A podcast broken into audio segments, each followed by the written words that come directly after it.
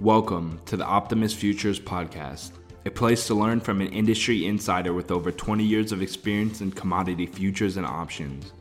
Gain insight to the newest technology, platforms, risk management, trading philosophy, and advice about the current state of the futures and options markets. For futures trading platforms, deep discounts trading commissions, overnight margins, and instructional videos, feel free to visit our website at optimusfutures.com. Please remember that this matter should be viewed as a solicitation to trade. Trading futures and options involves substantial risk of loss and is not suitable for all investors. Past performance is not necessarily indicative of future results. You should therefore carefully consider whether such trading is suitable for you in light of your financial condition. Optimus Futures LLC is not affiliated with, nor does it endorse any trading system, methodologies, newsletter, or similar service. We urge you to conduct your own due diligence. Now, here's your host, founder and CEO of Optimus Futures, Matt Zimberg. If I took a beginner trader and I would show him or her the top 10 mistakes that they could potentially be making when they're about to trade, I would say that with 99.999% certainty that they will make every single one of those mistakes when they trade. Because sometimes being aware, just being aware of a certain thing that is bad for you, does not mean that you will stop from doing it. Sometimes we call it addiction, right? So, addicts, they know that something is bad for them, they still do it they know the consequences of it, and yet they can't stop. We all have that certain tendency when it comes to trading of being aware of mistakes, being aware of sometimes what's the right thing to do, and sometimes we do, we do entirely the opposite. Look, I'm not Sigmund Freud. I don't want to even pretend that I'm a psychologist or a psychiatrist. I don't know. I've been dealing with traders for 20 years. I talk to them and I just share what I think could potentially help you. I, I'm not an expert in addiction and I'm not an expert in instilling discipline in one person, but here's what I do believe I believe that the more traders are aware of common mistakes and they see it as a pattern, I truly believe that it could help someone out there to say, okay, I'm making those mistakes, but these are mistakes. This is not just individually me. There is something inherent in, in our behavior when it comes to money, markets, trading, decision making, fear, greed that makes us act in a certain way. So, again, just because we don't feel comfortable with it, you know, or we know the consequences are bad, it does not mean that we will not implement it in the midst of a certain time in trading, right? And why does it happen? I think it happens because the brain has something called a control center. And the control center is fine with your mistakes because the things that you do are making the control center feel good. They're bad for you, but it's making your brains feel good. So, look, everybody has done something they know or suspected that it's going to be wrong in trading, right? They know that the consequences would lead to a financial loss.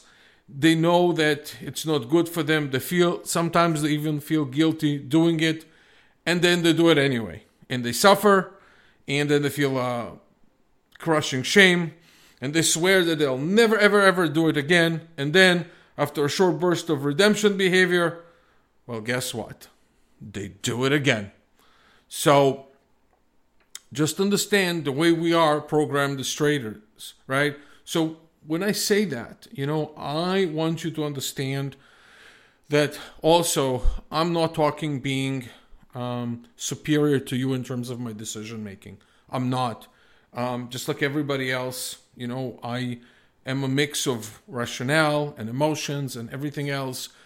But I truly believe that the level, like I said before, that there's a certain level of consciousness that if people are aware of this behavior and they know that statistically 99% of people act this way and it's not good for them and that's why majority of the people are not Carl Icahns or they're not you know Warren Buffett's of the world or John Simmons you know from the Renaissance Fund is because the majority of us it's very hard to instill the discipline within us so what I'm sharing here here with you today is because I have over 20 years of talking to traders, right? And I will tell you that I spoke to some traders that have made a lot of money in their trading career and then they lost it all because of one flaw in their personality.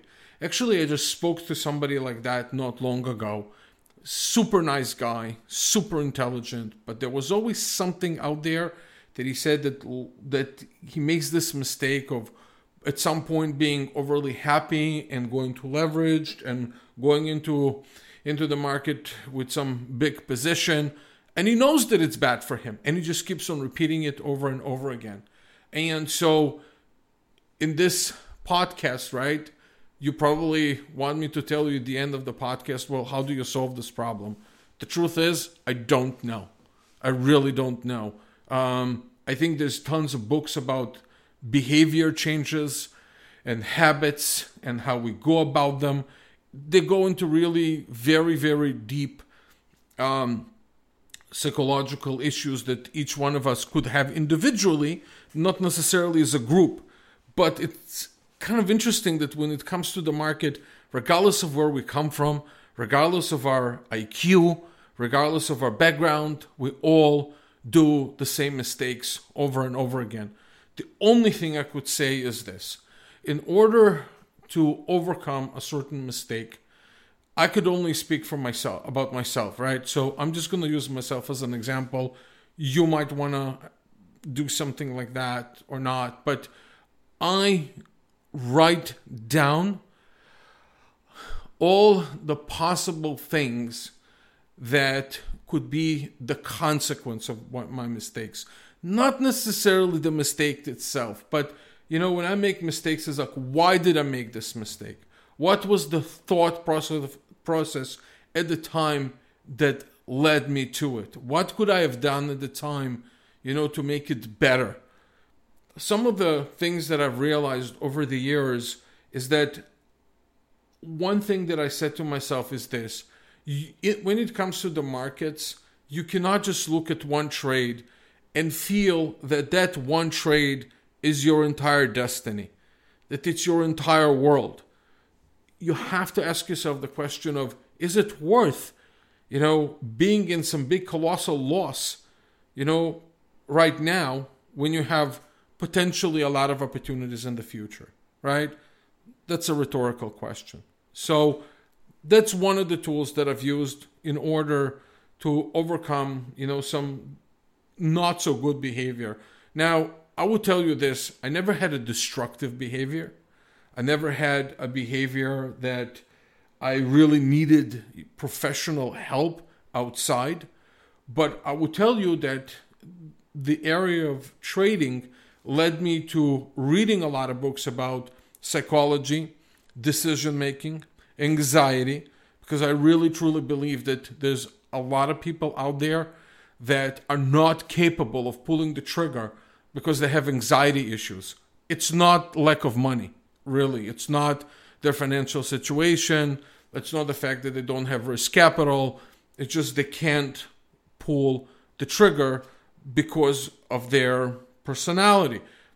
Some majority of them can't overcome it unfortunately for just from my experience. I mean or if they do overcome it they trade very little um, because they always feel that it's in their knowledge and insufficient. Nothing is enough. They always feel like they're missing something or anything like that. So again you know when i spoke to people like that they're doing it i, I always said okay well there's a reason for it. It's not the markets I, I so one of the things that you'll find interesting, okay, is that if you remove the market components from your behavior, even when it comes to trading during market hours, if you just look at yourself as an individual who is a decision maker and what drives you, What drives your decisions day to day?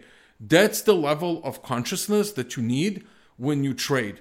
Now, I'm going to tell you this. Some people, statistically, are not deep thinkers, right? They, some of them are just, could be just good traders. And even if they're not so great, they know how to play around with the numbers, with the numbers and the method um, well enough to improve it in the future. Not everybody needs this deep thought and psychology and everything else.